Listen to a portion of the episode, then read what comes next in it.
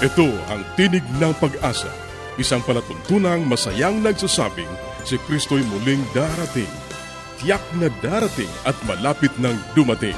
Kaya't kaibigan, pumadakang siya'y sa lubungin.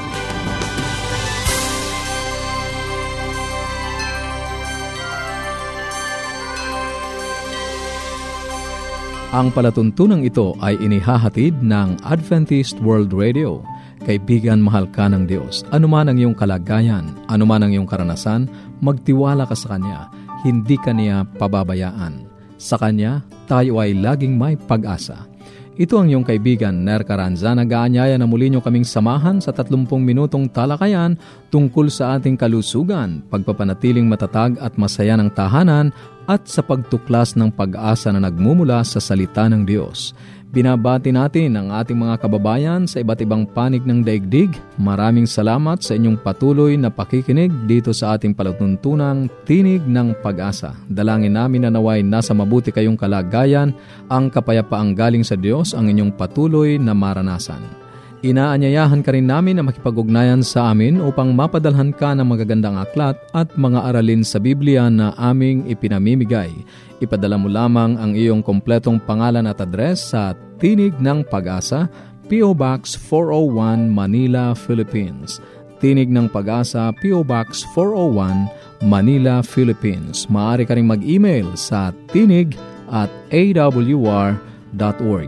Tinig at awr.org o mag-text sa Globe 0917-1742-777 0917-1742-777 at sa Smart 0968-8536-607 0968-8536-607 At upang ma-download ang mga hindi napakinggang programa, magtungo lamang sa ating website www.awr.org www.awr.org sa mga kababayan nating nasa Estados Unidos, maaari nyo na rin pong mapakinggan sa inyong mga cellphone ang ating programa. Idaya lamang ang 712-432-9975. 712-432-9975. 0917. Maaari ka ring dumalaw sa ating Facebook account, facebook.com slash awr Luzon, Philippines. facebook.com slash awr Luzon, Philippines. Sa ilang saglit, ang buhay pamilya.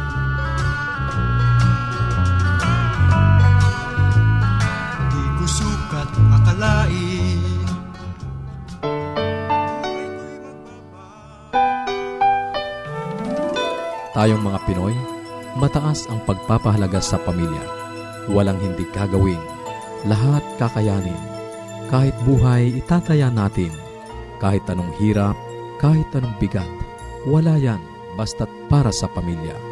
Nais ko pong bigyan pansin ng mga tradisyon o mga bagay na ginagawa nating patuloy. At ito'y naging bahagi na ng ating buhay alam niya ating buhay bilang mga mamayan ay mayroong kultura na nakakasakop sa atin, mga tradisyon na ipinamana na sa atin ng ating mga kanununuan. Ang mga Pilipino, yung maraming tradisyon na sinusunod na noong pang panahon ng Kastila, tayo, tayo nabubuhay ay daladala natin hanggang ngayon.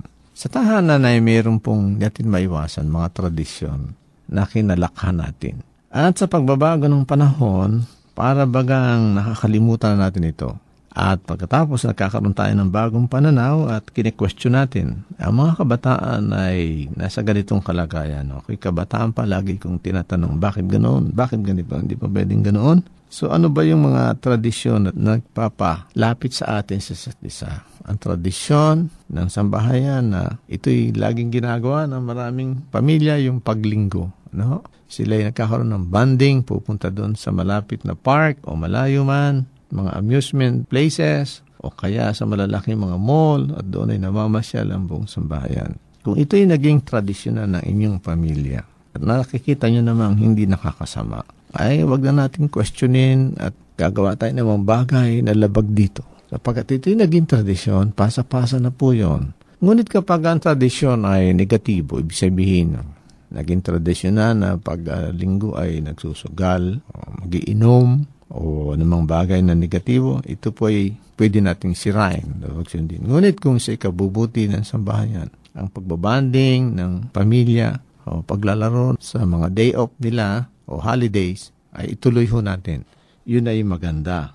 Ang mga patterns o mga routines o mga bagay na palagi na natin ginagawa na magiging close sa isa't isa ay gawin po natin. Ang mga magulang ang dapat nangunguna sa mga bagay na ito na pagsunod sa tradisyon ng minana sa unang nating mga magulang. Ang aking pong lola, kung aking mababanggit sa inyo, wag po namang inyong uh, sipin na pinagmamalaki ko siya. Ang isang tradisyon na nakita kong ginagawa niya yung pagbabasa po ng Biblia. Araw-araw po yun, hindi siya nasasawa. At dumating sa punto na tinanong ko siya, sabi ko, Lola, bakit ka lagi nagbabasa niya? Hindi ka na ba nasawa dyan? Sabi niya, alam mo apo, ting babasahin ko ang Biblia. May nakikita ako mga bagong bagay na hindi ko nakita noon. Nakaka-discover ako. At saka ako ay nais ko na maging malapit sa ating Panginoon. At siya ay mananalangin, magdadasal. At uh, hindi ko pinansin yun masyado sapagkat busy ako sa paglalaro, pag-aaral. Ngunit habang ako'y tumatanda, napansin ko na mahalaga pala yun. At yung tradisyon na yun na kanyang ginagawa ay ginaya ko. At sa panahon na ito na aking sinasabi sa inyo, hindi po ako naging mabuti sanang mangangaral, maging missionary worker sa correctional, kung hindi kuminana yung pagbabasa ng Biblia sa kanya. At ang pagbabasa ito ay naging dahilan. Kaya po ako nandito sa broadcast ngayon. Nais kong i-share sa inyo lahat itong Bible truths na ito na magiging mahalaga sa ating pamamahala ng tahanan. So kung meron man tayong magandang practices, o, mga patterns o mga ginagawang bagay na paulit-ulit, na minana natin na mabuti sa ating mga ninuno, ipagpatuloy natin yon. Ang isa sa mga bagay na minana ko pa, natatandaan ko yung pagiging magalangin sa matatanda. Kaya sa aking kinalakhang pamilya, itinuro sa akin na aking lola, aking mga magulang na tayo maging respectful. At kung hindi tayo respectful ay naparabagang uh, hindi natin alam kung paano sila igagalang. Ipapasa natin sa mga anak yon. At minsan ay nakaka-apekto yun sa sambahayan. Kapag mayroong bagong membro at hindi siya sumusunod sa tradisyon para naging out of place siya, ay nagkakaroon ng friction. Dapat ay hindi. Kundi bagkawas tayo matuto na i-share lahat ito sa kanila at ang mga batang ito na nakakatingin sa atin ay gagayahin nila yung tradisyon, ipapasa nila sa mga kanilang susunod na henerasyon. Ito po si Professor Banan, papaalam po, oras na po natin sa susunod nating pagkikita.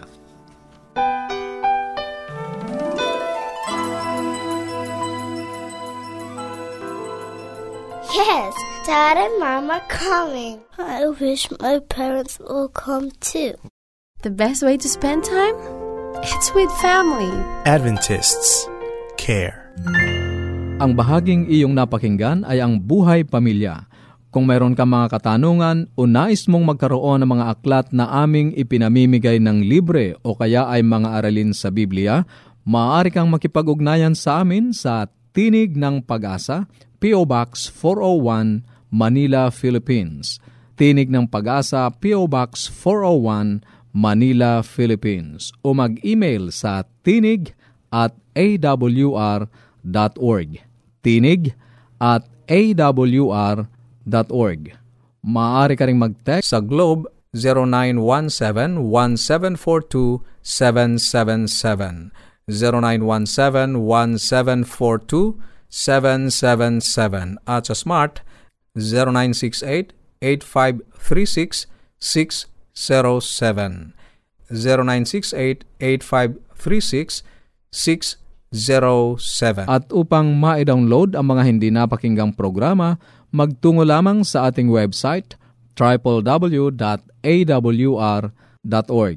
www.awr.org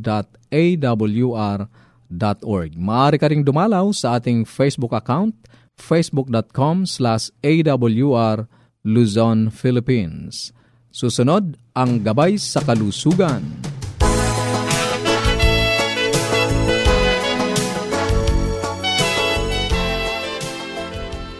Magandang araw pong muli sa ating mga tagapakinig. Ako po ay nagagalak at muling bumabati sa inyo. Ako po si Dr. Linda Limbarona, ang inyong doctor sa Himpapawid.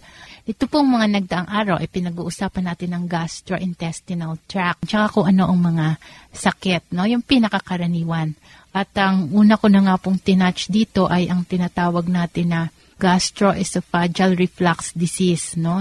GERD ang tawag nila o di kaya ito ay esophagitis, no? Yung pong esophagus ay ang part ng bituka simula sa bibig natin pag nilunok natin ng pagkain dito sa ating dibdib dumadaan ay ina po ang esophagus hanggang makarating dito sa ating sikmura. At ito pong gastroesophageal reflux na to, ang nararamdaman po ay parang maasim lagi ang hininga or may sour taste, no? maasim ang panlasa o kaya yung iba naman ay parang nagdidighay ng maasim o kaya ay may kabag, no? At ang iba naman po ay masakit ang sikmura. At ang problema po minsan ay abnormal or hindi halata na sa bituka pala nang gagaling ang nararamdaman kasi masakit po ang dibdib kaya tinatawag to na heartburn or parang nasa dibdib ang sakit, akala nga ng iba nang gagaling sa puso pero sa totoo ito ay sa esophagus at minsan ang iba ay inuubo, iba ay hinihika ang iba ay nagso-sore throat. Ngayon sabi napakakaraniwan to almost 20% or 25% ng population nakakadama nito at ang iba nga daw ay halos araw-araw ay may nararamdaman. At ang sabi pa nga po ay more than half of these people who are affected are between 45 and 64 years old. So, karaniwan po ito no sa mga adult. Kaya po kung ito po ay nararamdaman nyo, yung mga sinasabi, in fact, sabi nga minsan, akala ng iba ay may hika o kaya may sore throat, yung pala ay gastroesophageal reflux. Ngayon, paano to malalaman? Karaniwan po ay sa symptoms, no, malalaman. Yun po ang nararamdaman. Ngayon, pwede ding itong silipin ang bituka marami na rin pong test na ginagawa ito. Sa mga medical centers natin, ginagawa na po ito. Yun nga lang, may konting gastos na kasama pag sinilip. Tsaka syempre, medyo uncomfortable dahil papadaanin ang maliit na tubo, no? Kasi laki ng ball pen. Ito ay papasok, tubong malambot lang naman at sisilipin kung talagang gasgas ba yung bituka. O di kaya ay ang pH meter ay minemeasure kasi acidic, no? At uh, yung acid ng tiyan bumabalik ito, parang nagagasgas. Kaya po anong dapat gawin? Let's say hindi nasili pero sa signs and symptoms eh mukhang typical ito ng gastroesophageal reflux ay kailangan po ay bawasan ang acid ng tiyan paano po yan? Marami po tayong gamot na bago, no? Yung pong mga anti-ulcer. Nung araw, ang gamot lamang po ay yung mga antacids natin, ano? Mga Maalox, Simeco, yun, marami po yan, ano? Mucane, marami pong mga brands yan. Pero ngayon po ay may mga bago na. Sumunod pong gamot dyan ay yung H1 blocker na tinatawag yung mga ranitidine, semetidine, nizatidine, iba-iba din po yan, no? Santak, tagamet. Ngayon sumunod may bago po yung proton pump inhibitor. Yung iba't iba po yan. May Losec, may lansoprazole, at pantoprazole, iba-iba po yan. Mga zol naman po ang dulo. Dati yung tidin ang dulo, no?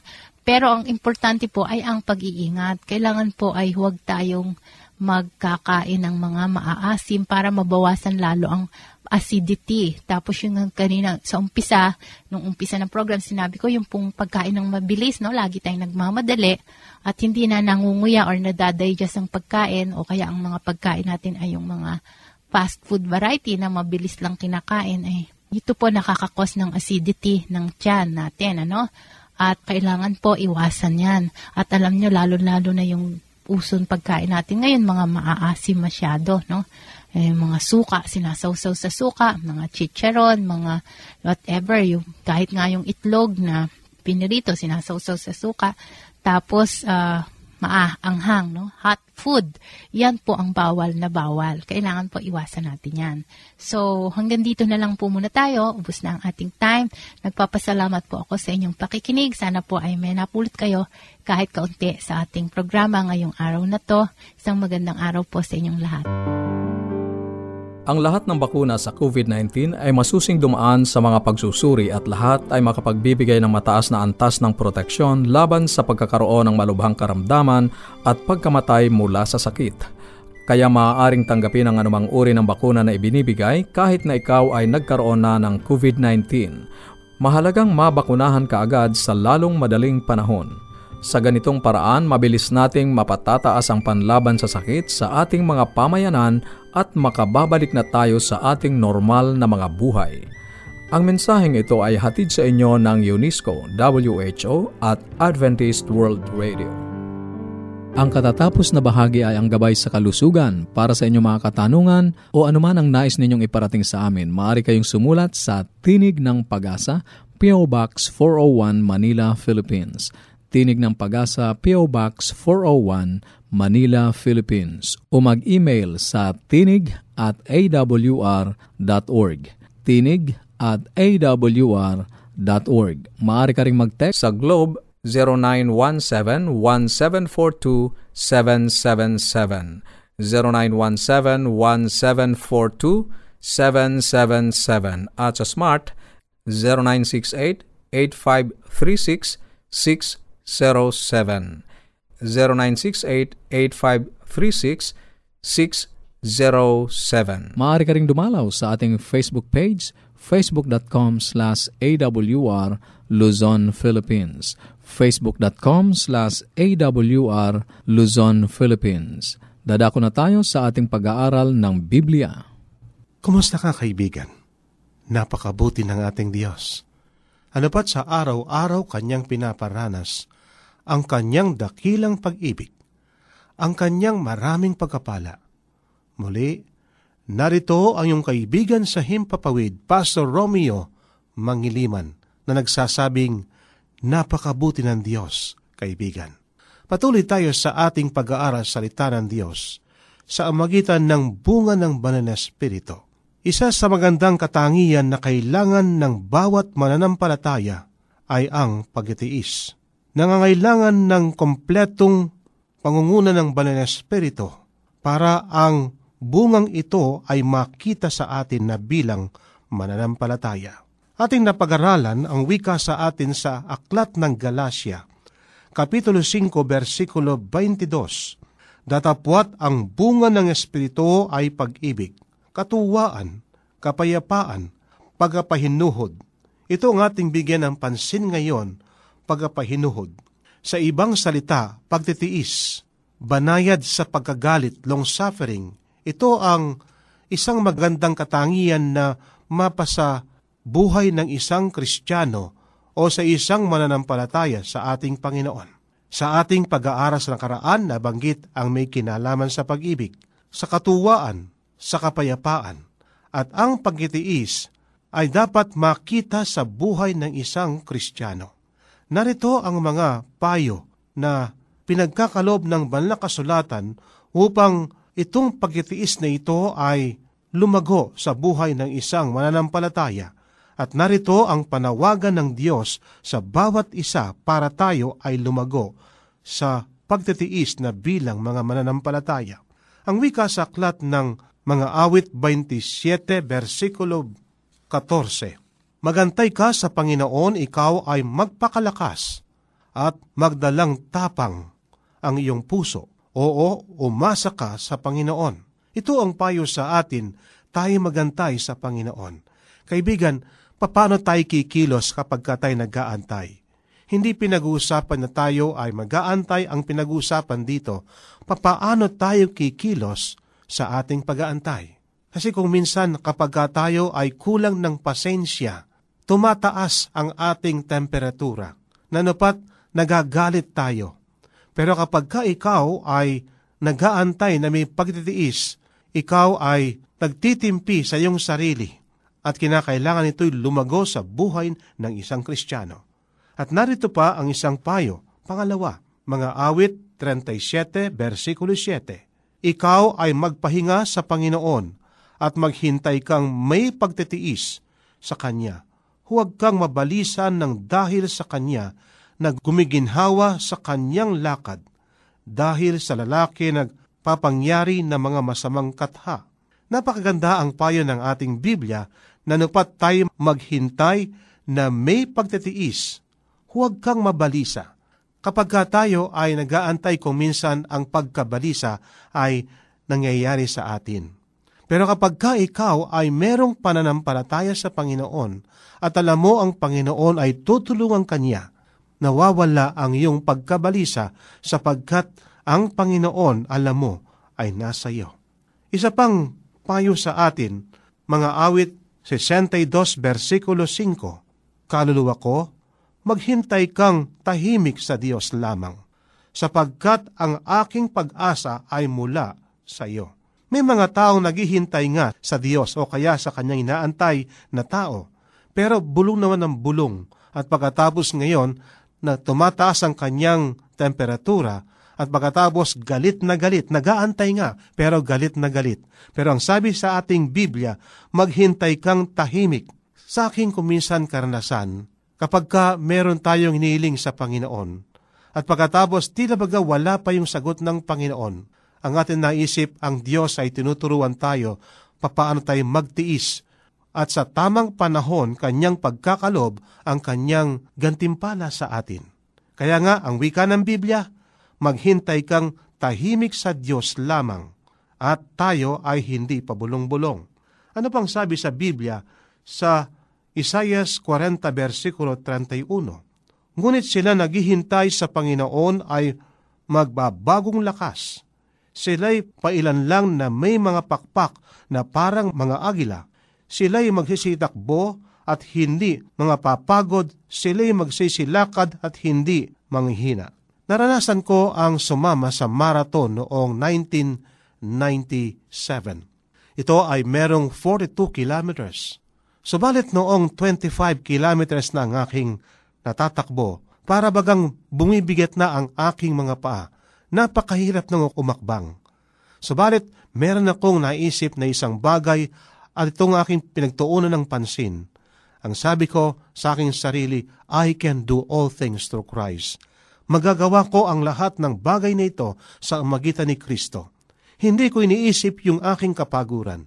Hindi ko iniisip na para bagang ang aking mga paa ay mabigat na na aking hiyakbang. Subalit, noong aking sinabi sa aking sarili, sa tulong ng Panginoon magagawa ko ito. Kaibigan, natapos ko ang aking takbuhin na 42 kilometers at ako'y naging kasama sa mga finisher ng takbuhin na yon. Kaibigan, sa ating ngayong pagkitiis at sa ating paglalakbay na bilang Kristiyano, kung nakatuon ang ating pansin sa Panginoon, gaano man katagal ang ating pag-aantay, kaibigan, hindi tayo mainip. Hindi tayo magkakaroon ng isang kalagayan na tayo ay pabulong-bulong at nagagalit sapagkat nagiintay tayo ng matagal na na panahon. Ano pa sabi sa atin sa Panaghoy 3.25? Ang Panginoon ay mabuti sa kanila, naghihintay sa Kanya, sa kaluluwa na umahanap sa Kanya. Napakabuti ng ating Panginoon. Itong pangako sa ating kaibigan na mabuti ang Panginoon sa kanila na naghihintay sa Kanya. Ano ba sabi ng ating Biblia? Sa Gawa Kapitulo 1, versikulo 4, At palibhasay nakikipagpulong sa kanila ay pinag-utos niya sa kanila na huwag silang magsialis sa Jerusalem, kundi hintayin ang pangako ng Ama na sinabi niyang narinig ninyo sa akin. Kaibigan, itong pagkatiis na ito, lumalagong katangian ng isang mananampalataya kapag ka tayo ay nagaantay. Ang Diyos pinaparanas sa atin. Itong pag-aantay na ito upang sa ganon, lumago ang ating karakter, papaano tayo magtiis hanggang sa wakas. Meron pang sinasabi ng ating Biblia sa 1 Tesalonica 1.10 At upang hintayin ang kanyang anak na mula sa langit na kanyang ibinagon sa mga patay, si Jesus nga na nagligtas sa atin mula sa galit na darating. Kaibigan, marahil sinasabi natin matagal na tayo nagaantay sa kanyang pagparito. Sapagkat ang sabi ng iba, yung mga scoffers, Nasa ng Kristong nangakong siya muling paririto? Bakit simula noon ang aking mga magulang ay tumanda na at ako'y matanda na rin pero wala pa rin ang Panginoon? Kaibigan, ang Panginoon ay darating sa panahon na tamang-tama na katulad ng kanyang unang pagparito nang dumating na yung panahon na yon At ang ating Panginoon ay meron siyang timetable. At sa ating pag-aantay sa Kanya ngayon, nais niyang lumago tayo sa pagtitiis sapagkat ito ay isang ugali na dapat makita sa isang Kristiyano. At ang pagtitiis na ito ay magagamit natin kung ang ating asawa ay hindi na nampalataya sa Diyos. Dahilan sa ating pagtitiis, ang ating karakter na ito na merong pagtitiis sa araw-araw. Bagamat kung minsan inuusig tayo, kaibigan, sa magitan ng pagtitiis na ito, tayo ay nagiging misyonero sa ating kasambahay, lalo na sa ating asawang hindi pa kapananampalataya. Kaibigan, kumusta ang iyong pamumuhay? Kung papaano binanggit ang pag-ibig, ang kagalakan, kapayapaan at pagtitiis, ang mga ito ay sumusulong sa bawat mananampalataya nagsimula sa pag-ibig, kagalakan, kapayapaan at pagtitiis, kaibigan, nais ng Panginoon, makita sa atin ang pagtitiis na ito na bilang bunga ng banal na Espiritu at kapag ka tayo nagpasakop sa ating Diyos, makikita sa atin ang bunga ng banal na Espiritu. Maraming salamat sa iyong pakikinig. Sana'y nakinabang ka sa ating mga pag-aaral. Ating itutuloy ang mga paksang nasimulan sa susunod nating pagtatagpo sa ganito ring oras at himpilan. Muli ka naming inaanyayahan na makipag-ugnayan sa amin sa anumang katanungang nais mong iparating, gayon din kung nagnanais kang magkaroon ng mga libreng aklat at mga aralin sa Biblia. Sumulat ka lamang sa Tinig ng Pag-asa, P.O. Box 401, Manila, Philippines. Tinig ng Pag-asa, P.O. Box 401, Manila, Philippines. Maaari ka rin mag-email sa tinig at awr.org. Tinig at awr.org o magpadala ng mensahe sa ating Facebook account facebook.com slash awr Luzon, Philippines facebook.com slash awr Luzon, Philippines Maaari ka rin mag-text sa Globe 0917-1742-777. 0917-1742-777. At sa Smart, 0968-8536-607. 0968-8536-607. At upang ma-download ang mga hindi napakinggang programa, magtungo lamang sa ating website www.awr.org www.awr.org